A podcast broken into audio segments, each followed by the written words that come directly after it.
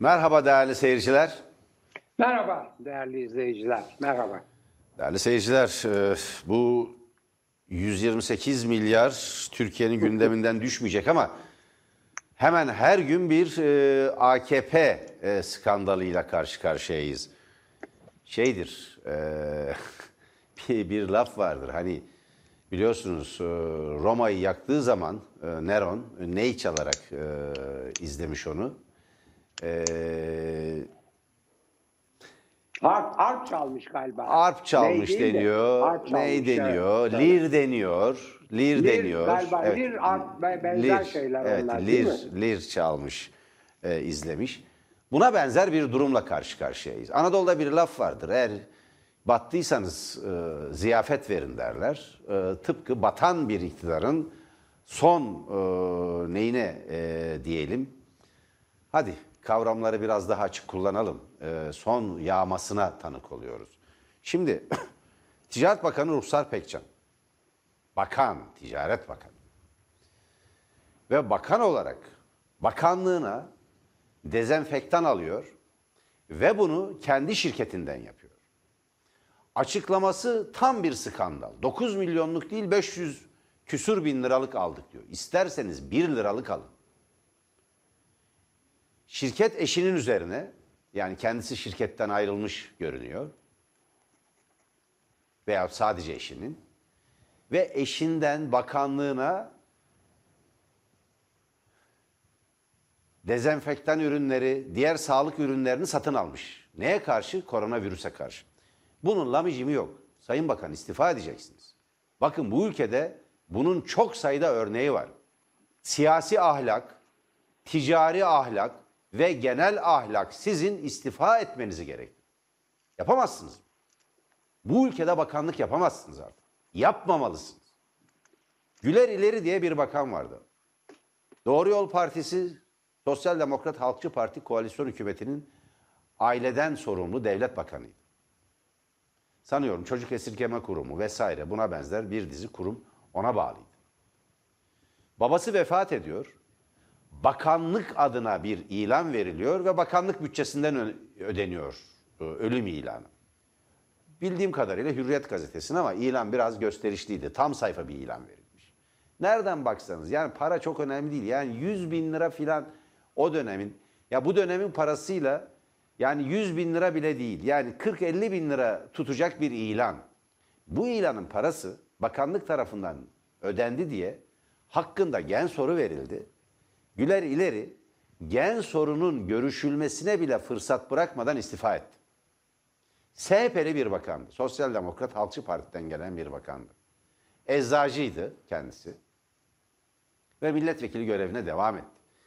Ve o ilan paralarını tekrar cebinden ödedi. Şimdi bakın, Türkiye'nin yakın siyasi tarihi böyle bir olaya tanık oldu. Erdal Bey müdahale etmişti. Evet, genel başkan olarak. Kimse yani müdahale etti ya da etmedi, bu önemli değil. Güler Hanım'ın kendisini şey yapmayalım. Hani kendi soylu davranışını tabii, küçümsemeyelim ama. Küçümsemeyelim. Yani, ben evet, müdahale edip etmediğini bilmiyorum hocam. Yani müdahale etti diyemem. Yani gazeteciydim, yakından izliyordum. Bir hataydı yaptı. Kendisi bakanlık bürokratları tarafından bir yeni iş başına gelmiş bir bakan olarak yanıltılmış. Kendisi böyle açıkladı ve özür dileyerek bakanlıktan istifa etti. Oysa bunu cebinden ödeyerek devam edebilirdi. Bu kadar belki hafif bir şey. Belki de komploydu. Evet. Çünkü belki o de, eski dönem devam ediyordu birçok yerde. Birçok yerde devam ediyordu. Onun hiçbir önemi yok. Ruhsar Pekcan kendi şirketinden kendi bakanlığına yüz binlerce liralık dezenfektan ürünü alıyor. İddia 9 milyon. Bakın. Bakanlıktan yapılan açıklama utanç verici. 9 milyon değil 500 küsür bin liralık diyor. İsterse hanımefendi 1 liralık olsun. Bakın, bir ölüm ilanı, 40-50 bin liralık bir ölüm ilanı. Vefat ilanı, başsağlığı ilanı. Sayın Bakanımıza başsağlığı dileriz diyen bir ilan. Babasının adı geçiyor. Rahmetlinin adı geçiyor. Bu nedenle istifa etmiş bakanlara tanıktır. Ya ben merak ediyorum, muhafazakar ahlakı bu mudur? Siyasal İslamcı ahlakı bu mudur? Siyasal İslamcılığın biliyorsunuz yani onlar kutsal bir davamız var diye ahlaka ihtiyaçlarının olmadığını düşünen bir gelenektir. Çünkü Darül Harp'te cihat için verilen mücadelede her şey mübahtır. Dolayısıyla siyasal İslamcıların, bakın Müslümanların değil, İslam'ın değil, İslamcıların, siyasal İslamcıların ahlakı yoktur. Siyasal ahlakı yoktur. Siyasal ahlakları yoktur. Çünkü takiye, pusu, hile, her şey mübahtır. Niçin? Kutsal dava için. Kutlu dava için. Niye? Cihat için. Hatırlar mısınız? Bir banka genel müdürü ayakkabı kutularından çıkan dolarları nasıl açıklamıştı? Cihat parası bunlar diye. Cami avlularında akladılar bunu. Bu dille, bu yaklaşımla, bu anlayışla. İmam Hatip parası demişti. Sonra faiziyle iade ettiler o parayı. Yani olacak iş değil. Şimdi bunları geçirdi Türkiye ve Ruhsar Pekcan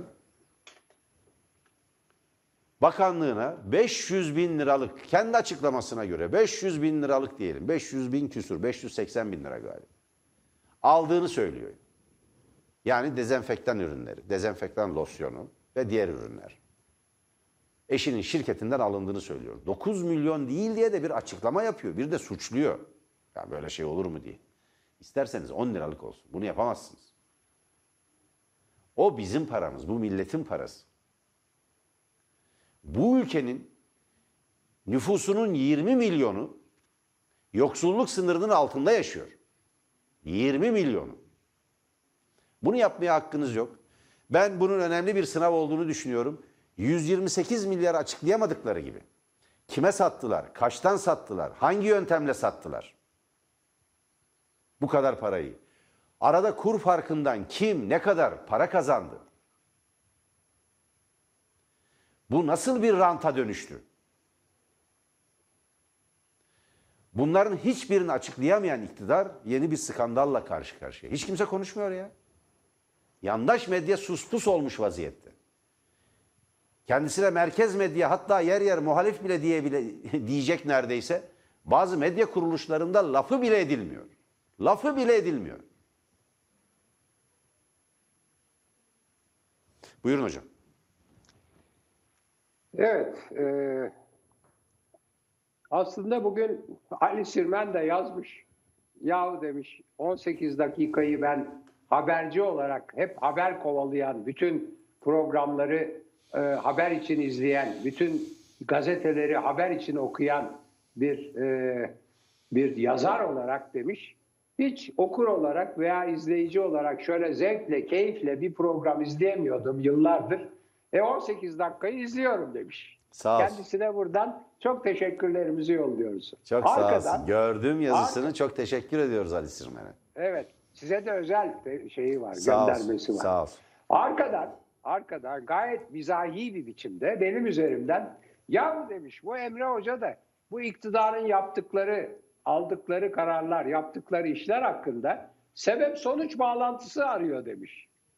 Ama demiş sebep-sonuç bağlantısı yok ki kardeşim. Sıkıştı mı yasak koyuyor demiş. Şöyle şey yani bir şey yok. Bir hani şu oluyor, bunu önlemek için şu önlemi aldım filan gibi bir şey yok demiş. Yani ne olursa bir şey oldu mu derhal yasağa koyuyor. Harika bir yazı. Değerli izleyenlerin o yazıyı okumalarını sağlık veririm.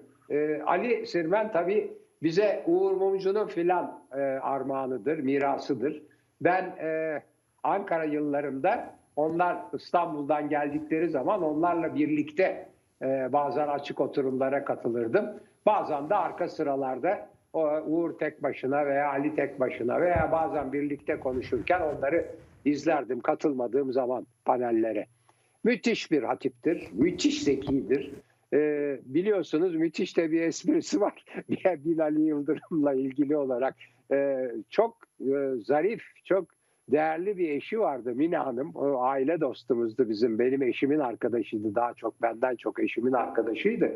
Mina Hanım, Binali Yıldırım'ın yeniden aday olduğunu duyunca demiş ki güya, ya ben bir Ali ile başa çıkamıyordum, Binali geliyor şimdi ne yapacağız demiş. Bunlar Ali'nin o kıvrak zekasını ve büyük kültürünü gösteren bir takım anekdotlardır. Kendisine buradan uzun ömür ve sağlıklar diliyorum ve 18 dakikaya gösterdiği ilgiye teşekkür ederken iktidarı fevkalade iyi yerden yakalamış.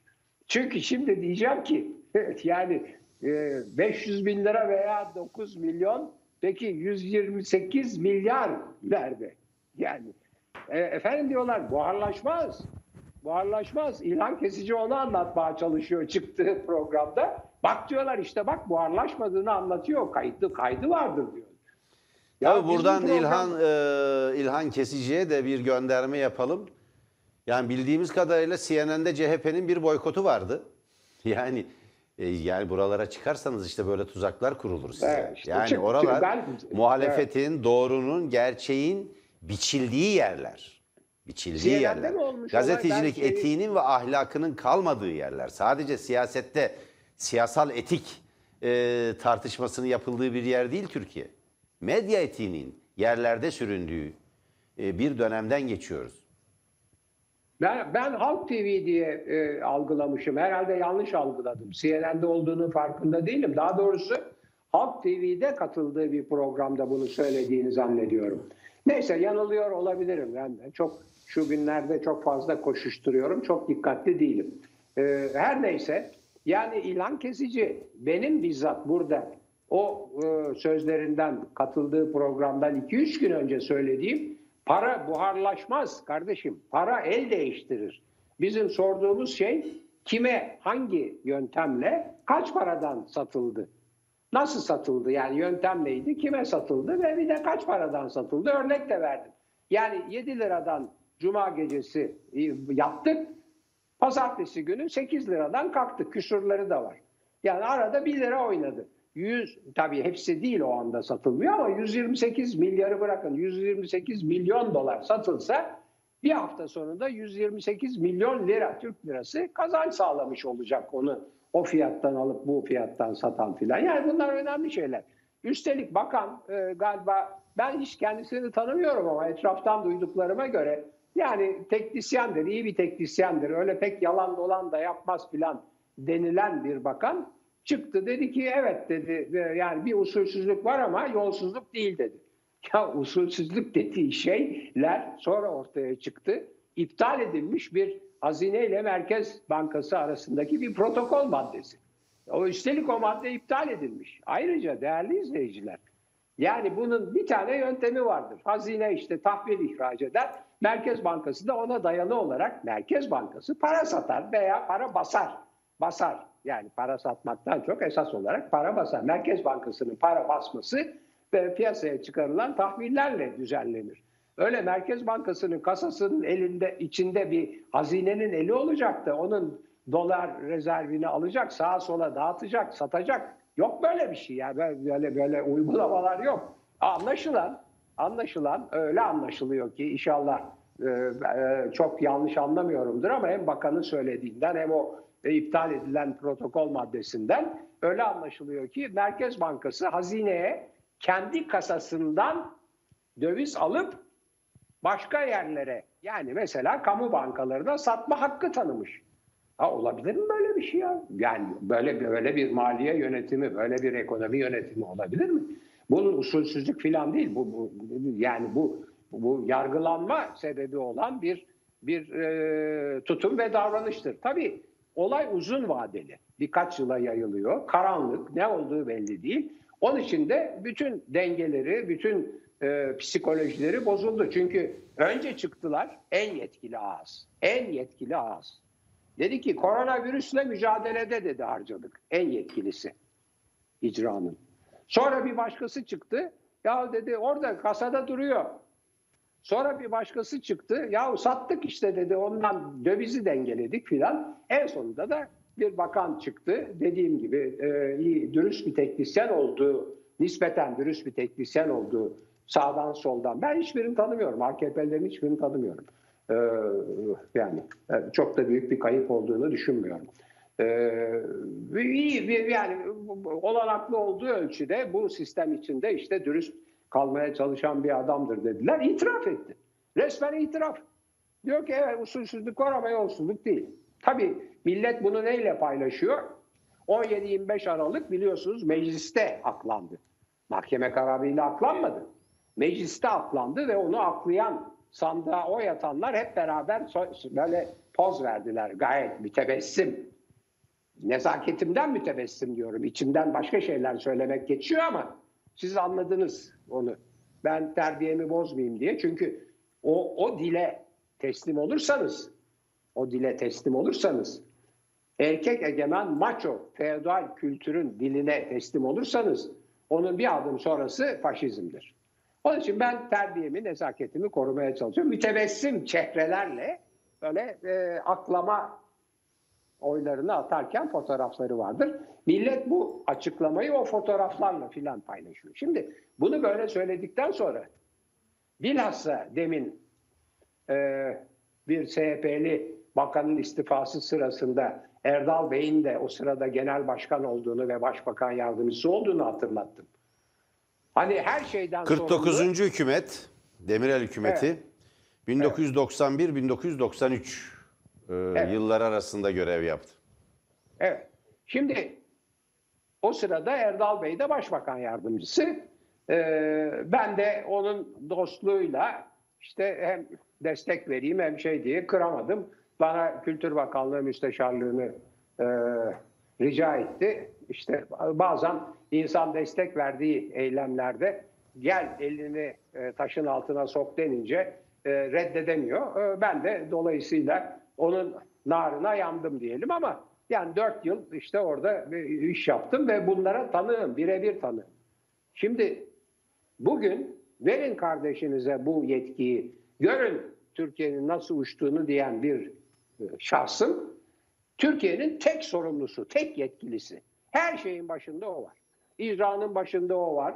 Yasamanın başında o var. Hatta yargıyı etkileyen yani anlamında tayinler, terfiler vesaire anlamında HSK devletinin anlamında o var. Böyle bir bakan nasıl yerinde oturabiliyor? Verdik yetkiyi şahsıma. 16 Nisan 2017. Üstelik Atağlan Üsküdar'a geçti diye bize ilan etti. Evet hocam. Ne kadar resmi olduğu bilinmeyen sonuçlar. Dolayısıyla o sayın hanımefendinin yani kocasının şirketinden 500 milyon mudur 500 bin lira mıdır 9 milyon mudur her neyse o hanımefendinin hala bakanlık koltuğunda oturması şahsın devletini yönetenin bir kararına bağlı görünüyor ve onun devamı bu devletin böyle işlere nasıl baktığının bir kanıtı olarak ortaya çıkıyor deyip sorumluları ve yetkilileri hatırlatalım. Evet. Hemen bir ek yapıp diğer konuya bir başka gündem maddesine geçeceğim önemli. Evet Halk TV'deki bir programda İlhan Kesici söylüyor fakat CNN Türk bunu haber yapıyor. Ahmet Hakan da köşesine taşıyor. Alaycı bir dille ne yaptınız İlhan Bey diye bütün CHP'nin tezlerini çökerttiniz diye. Çok tipik bir demagoji bu medyanın kayığı var ya sandalı yani amiral gemisiydi sandal oldu.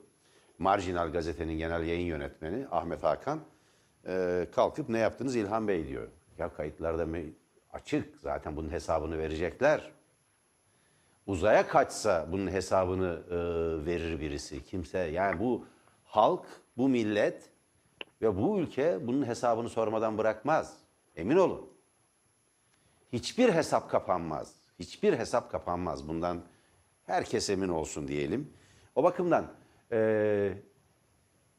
128 milyar dolar nerede diye soranların üzerine savcıları, polisi gönderip adli ve polisiye yöntemleriyle bunları önlemeye çalışmak zaten başlı başına bir acizliğin ifadesi olduğu gibi inisiyatifin, gündemi belirleme inisiyatifinin iktidardan, AKP'den çıktığını ve muhalefetin eline geçtiğini de net bir şekilde ortaya koyuyor.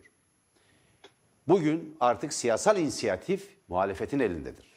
AKP ve AKP iktidarı ve onun koalisyon ortağı MHP dahil bütün kamuoyu araştırmalarında artık azınlığa düştüğü net bir biçimde ortaya çıktı ve seçimden kaçan bir siyasal heyet görüntüsü veriyorlar.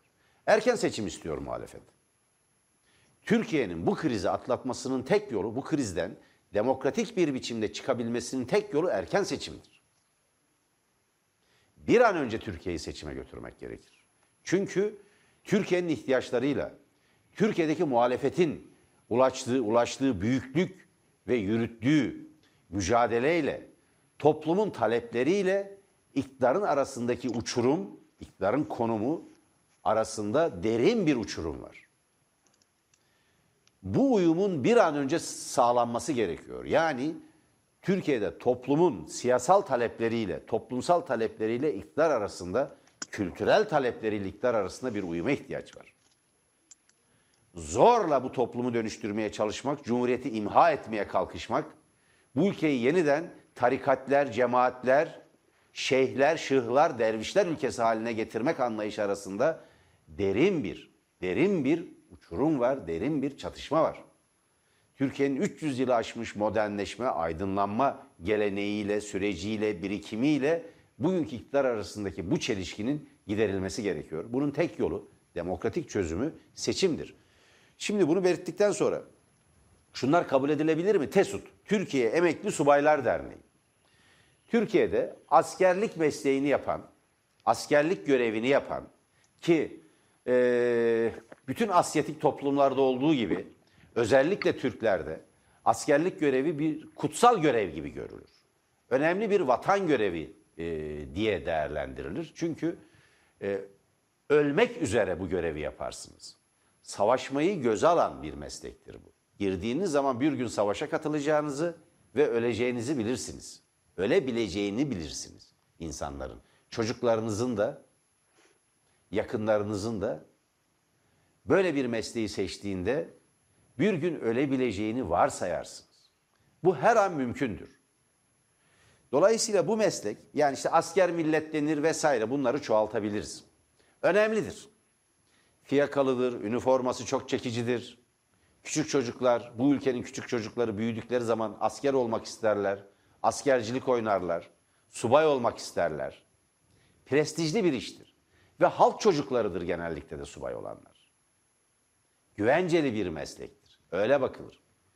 Emekli olduktan sonra da genellikle mütevazı hayatları vardır. Bir dönem tabii Türkiye'nin bir NATO üyesi olmasının ardından Türk Silahlı Kuvvetleri'nin dokusu değiştirilerek o Ulusal Kurtuluş Savaşı veren o onurlu, görkemli, o büyük ordu olmaktan çıkartılıp bir NATO ordusu haline getirilmeye çalışıldı. Büyük ölçüde başarıldığı da söylenebilir bunun. İşte emekli olan generaller bir takım şirketlerin hep yönetim kurulu üyeliklerine dağıtılarak sermaye ile arasındaki ilişkiler kurulmaya çalışılırdı. Her neyse, Tesut Emekli Subaylar Derneği. Son amiraller açıklamasında Milli Savunma Bakanı Hulusi Akar, Emekli Subaylar Derneği Başkanı Namık Kemal Çalışkan, Emekli Tuğgeneral Namık Kemal Çalışkan ve diğer yönetim kurulu üyelerini davet etti bakanlığa. Onlar da davete icabet ederek gittiler bakanlığa. Ardından Milli Savunma Bakanlığı bir açıklama yaparak Emekli Subaylar Derneği'nin de amiraller açıklamasını kınadığını duyurdu. Dernek hemen açıklama yaptı. Hayır, biz böyle bir kınama açıklaması yapmadık. Böyle bir kınama bildirisini imzalamadık. Biz bu açıklamanın içinde değiliz dediler. Ardından kendilerine saldırılar başladı. Yandaş medyada bir linç kampanyası başlatıldı. Sosyal medyada bir linç kampanyası başlatıldı. Bunun üzerine Emekli Subaylar Derneği yaptığı bazı açıklamalarla amirallerin Montrö açıklamasına ve takkeli sarıklı, ki hakikaten ne oldu bu sarıklı amiral? Ne araştırmaymış arkadaş ya? Birdenbire amirallerin darbeci olduğunu bir gecede saptayan yandaş medya, iktidar ve istihbarat örgütleri bu sarıklı, cübbeli tarikat mensubu, ki tarikatlar legaldir diye bir şey yok. Devrim kanunlara aykırı. Hala yasalarda, yasalara göre, Türkiye Cumhuriyeti'nin yasalarına göre yasa dışı oluşumlardır. Legal değildir. Bir ara demokratik sivil toplum platformları diye duyurmaya çalıştılar bunu. Sivil toplum platformu diye legalize etmeye, meşrulaştırmaya çalıştılar. Mümkün değil. Ayrı hiyerarşisi, ayrı maliyesi, ayrı disiplini olan ama bir dernek, vakıf, siyasi parti olmayan, mahkemelerin, kamuoyunun denetimine açık olmayan, bütçeleri denetlenemeyen, maliyesi denetlenemeyen, örgütsel yapısı denetlenemeyen, iç işleyişi bilinmeyen yapılar bunlar. Bunlardan birine mensup bir silahlı kuvvetler mensubu, üstelik amiral. Bu soruşturmanın ne olduğu belli değil. Ama yandaş medya birdenbire şeyi saptadı. Amirallerin bildirisinin bir açıklamasının bir darbe bildirisi olduğunu birdenbire saptadı. Gelelim derneğe. Dernek biz bu işte, biz kınamadık, bu açıklamanın kendisi doğrudur diye farklı bir açıklama yaptı. Ne geldiyse başına ondan sonra geldi. Bugün İçişleri Bakanlığı tarafından görevden alındılar değerli seyirciler.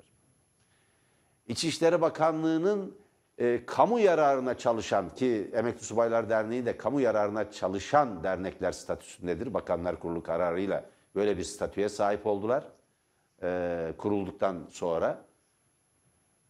Eğer haklarında ciddi bir soruşturma var ve bu soruşturmanın sonucunda bir suç şüphesi çok kuvvetliyse İçişleri Bakanlığı'nın kararıyla dernek yöneticileri görevden el çektirilip yerlerine kayyum atanabiliyor.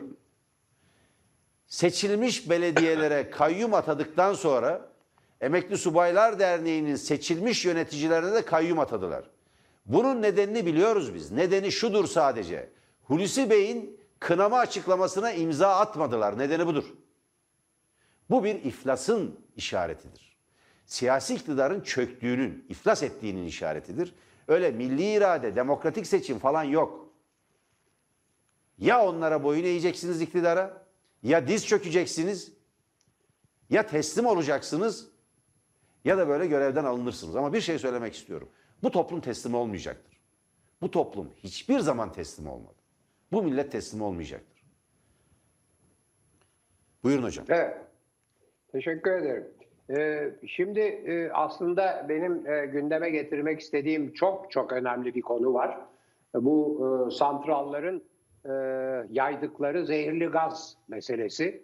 Çünkü özellikle Ege kıyılarında incirler yok oluyor, asmalar, üzümler yok oluyor, ürün mahvoluyor, hava değişiyor, tarım yapmak olanaksız hale geliyor filan ve üstelik bu zehirli gazların yayılmaması için bir filtre takılması meselesi vardı.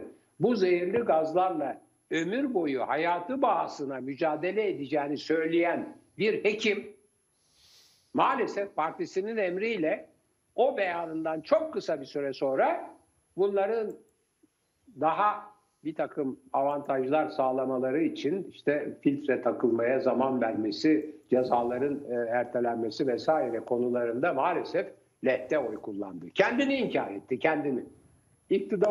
İktidarın değil, iktidara destek veren partinin bir hekim milletvekili kendisini buradan bir şey yapamıyorum. Yani meslek ahlakı adına kınıyorum diyeyim. Ama çok ayıp etti. Siyaset adına ayıp etti. Hekimlik mesleği adına ayıp etti. Hipokrat yemini adına ayıp etti. Üstelik ben söylemedim, kendi söyledi. Hayatın bahasına bütün ömrüm boyunca ben bunu savunurum dedi ve geri dönüp oy. Neyse.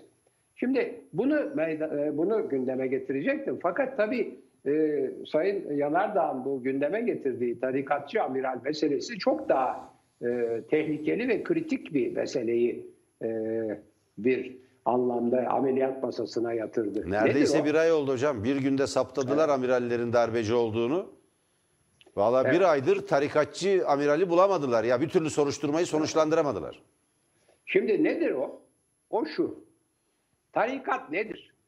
Şimdi ben tabii toplum bilimi öğrencisi olduğum için çok iyi çalıştım bunları. Bu tarikatlar hakkında içlerine girip onlarla mülakat yapan araştırmaları da okudum. Ben onlarla çalışmadım. Yani benim bir özel araştırmam yok ama o konularda yapılmış bütün araştırmaları satır satır okudum, adeta ezberledim. Bütün yapılarını çok iyi öğrendim. Farklı tarikatların yapılarını da öğrendim.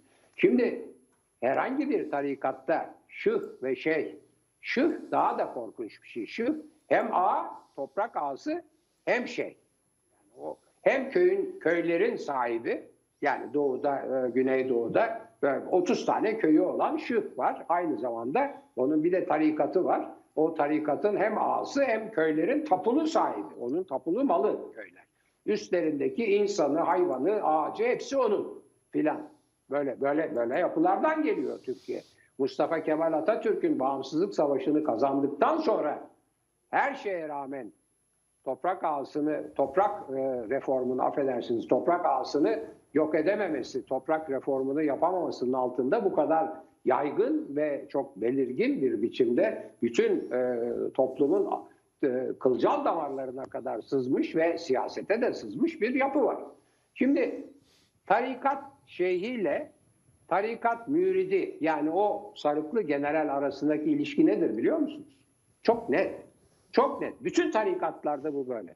Bir defa hani sivil toplum kuruluşu olduğu denerek legalize edilmeye çalışılıyor filan dedi Sayın Yanardağ. Ben de dedim ki yutturulmaya çalışılıyor. Hiç ilgisi yok. Çünkü sivil toplum kuruluşları şeffaf ve demokratik biçimde işler.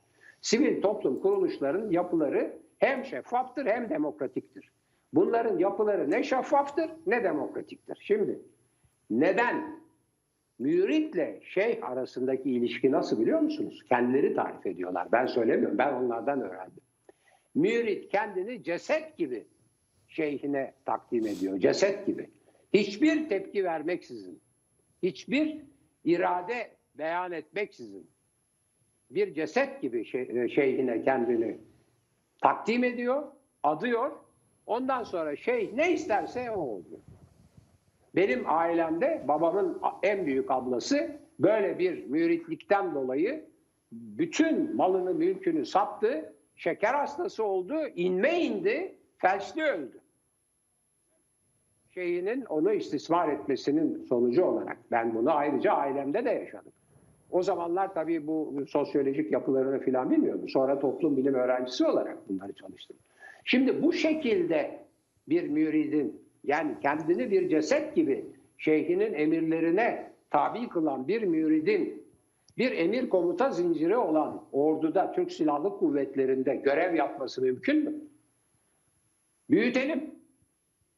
Poliste görev yapması mümkün mü? Canımıza emanet ettiğimiz. Daha büyütelim. Malımızı, canımızı, özgürlüğümüzü emanet ettiğimiz, hukukumuzu emanet ettiğimiz yargıda görev yapması mümkün mü? Biraz daha büyütelim. Bu kadastro müdürü veya memuru olması mümkün mü? Şeyhinin dediğini mi yapacak?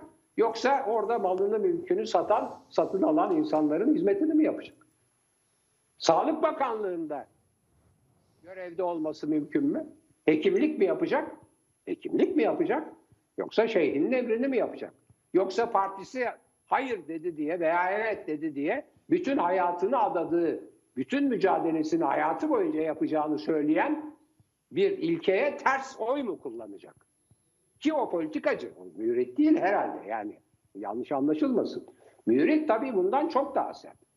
Dolayısıyla öyle, yani tarikat meselesi öyle enti püften bir mesele değil. Canım onlar da sivil toplum örgütüdür. İşte üstelik o tarikatlar öyle bir örgütlenmedir ki siz onun yolunu açtığınız zaman bir gün gelir sizin meclisinize füze yollar.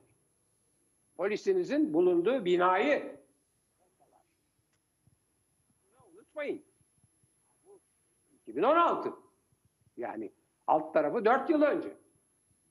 Siz tarihteki bilmem darbelere bakana kadar 4 yıl önce sebep olduğunuz, onları iktidara getirerek sebep olduğunuz darbenin hesabını vermeye çalışın. Ayrıca bir de espri var. Ben Atağlan Üsküdar'ı geçti diye ilan edildi dedim. 16 Nisan 2017 sonuçlarını ki Sami Selçuk'a göre hukuk açısından sonuç doğurmayan bir oylamadır. Çünkü yasalara karşıdır. Hemen espri geldi, patladı. Yahu Atağlan Üsküdar'ı geçti ama 100 at İstanbul'dan Hakkari'ye geçemedi diye espri de geldi. Yani 128 milyar dolar nerede? Efendim, dezenfektan paraları nerede? Ve tabii 500.000 lira veya 9 milyon nerede diye. Ve daha kritik bir soru, aşılar nerede kardeşim, aşılar nerede? Evet.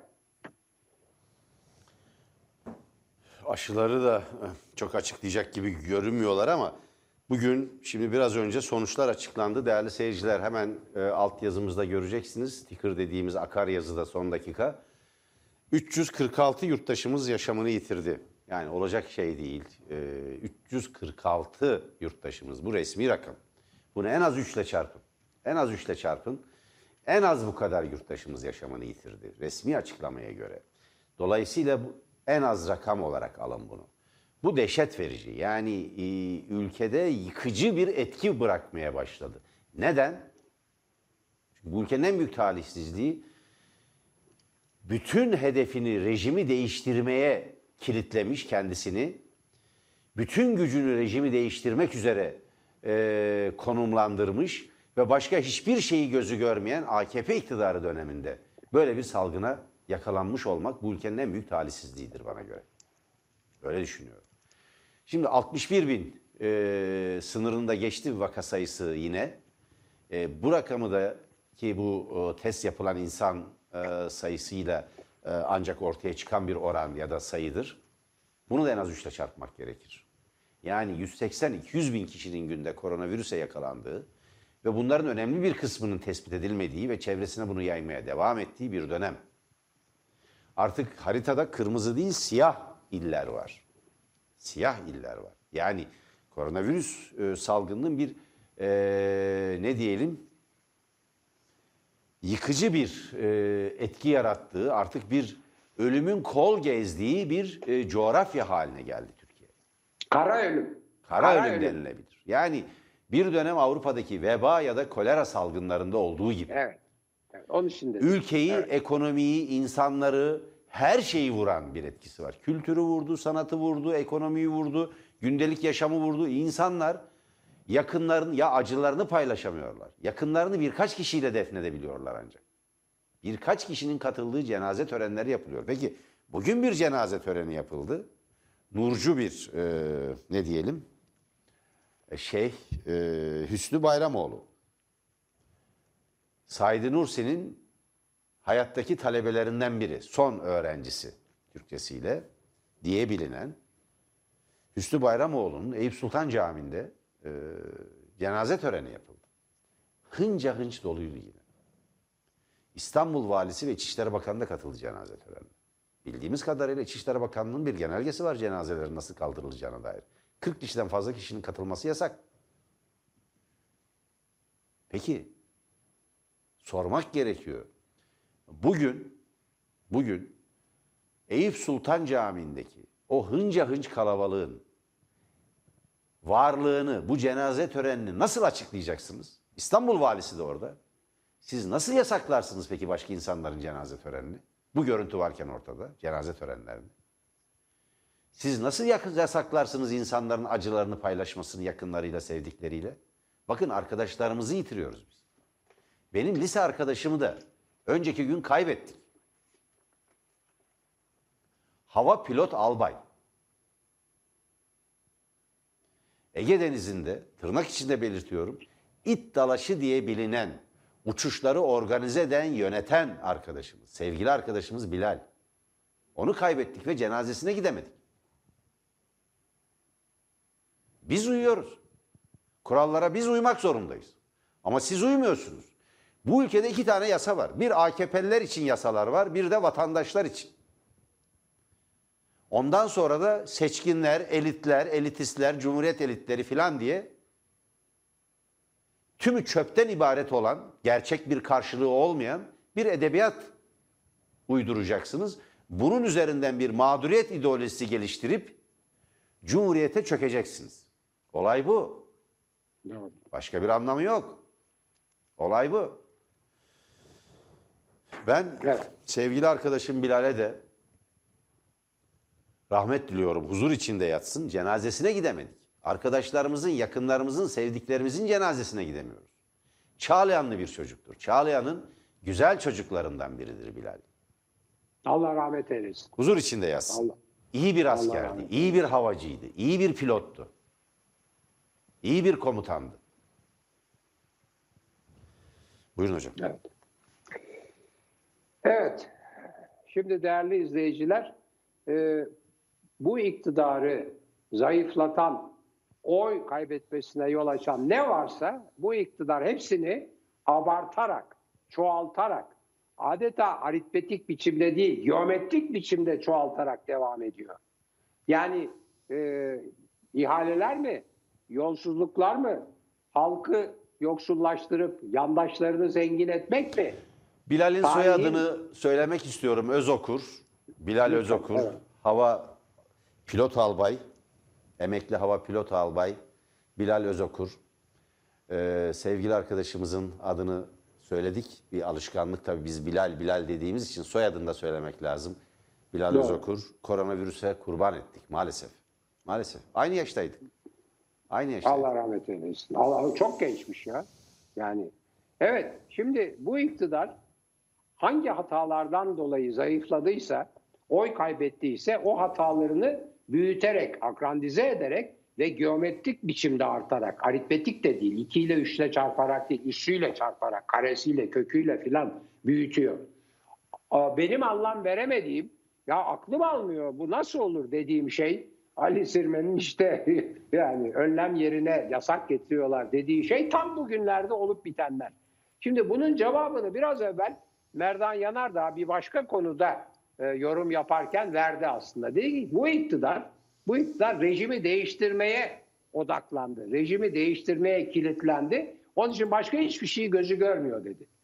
Tamam, doğru, ama orada çok önemli bir husus var. Rejimi değiştirdi kardeşim. Cumhuriyeti yıktı. 61 anayasasını bırakın, 80 anayasasını yok etti. Yepyeni bir şahsın devleti kurdu. 2017 rejimi. 2017 anayasası var. 2017 rejimini kurdu. Mühürsüz anayasa bu, mühürsüz. Mühürsüz anayasa. Hala yetmiyor. Hala tatmin olmuyor. Ne istiyorsa yapsa, anayasanın bütün maddelerini kendisi yazsa gene yetmeyecek. Çünkü beceremiyorlar. Bu rejime hocam yetmiyor. Bir isim koymak lazım. Mühürsüz anayasa, mühürsüz rejim. Doğru.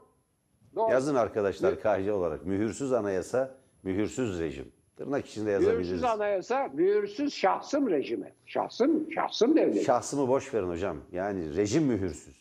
Ama, yani şahıslara gelmeden rejim mühürsüz. Ama rejimin içindeki herkes sorumlu bundan. Doğru. Doğru, ama işte o rejim Cumhuriyet rejiminden şahsım rejimine döndü. Hem de mühürsüz olarak. Hani mühür kimdeyse iktidarda ondadır derler. Bunda mühür de yok ama şahsım var. Ne haber? Evet. Ne yaparlarsa yapsınlar tatmin olamayacaklar. Çünkü yönetemiyorlar. Bu anayasa meselesi falan değil. Rejim meselesi de değil. Bu bir iktidar meselesi. Muktedir olma meselesi, ama siyasal iktidar değil bahsettiğim. Siz onu çok iyi anlıyorsunuz. Bu zihinsel iktidar, bilgi iktidarı, yetenek iktidarı meselesi. Evet. Bizden hemen sonra mercek programı var. Tuğbe Emre'nin hazırlayıp sunduğu. Gazeteci Mehmet Ali Güller, gazeteci dostumuz Ümit Zileli programda yer alıyor. Cumhuriyet Halk Partisi İstanbul Milletvekili Aykut Erdoğdu, ilahiyatçı yazar Cemil Kılıç, bu önemli. Birçok konuyu konuşacaklar ve yine Cumhuriyet Halk Partisi Konya Milletvekili, eski Başbakan Yardımcılarından, AKP kurucularından Abdüllatif Şener programda olacak. Günü ve gündemi değerlendirecekler. Bizim konuştuğumuz bütün konuları, başlıkları daha da açacaklar. Bu programı kaçırmamanızı, Tele1'den ayrılmamanızı öneririm. Hoşça kalın. Görüşmek üzere değerli izleyiciler.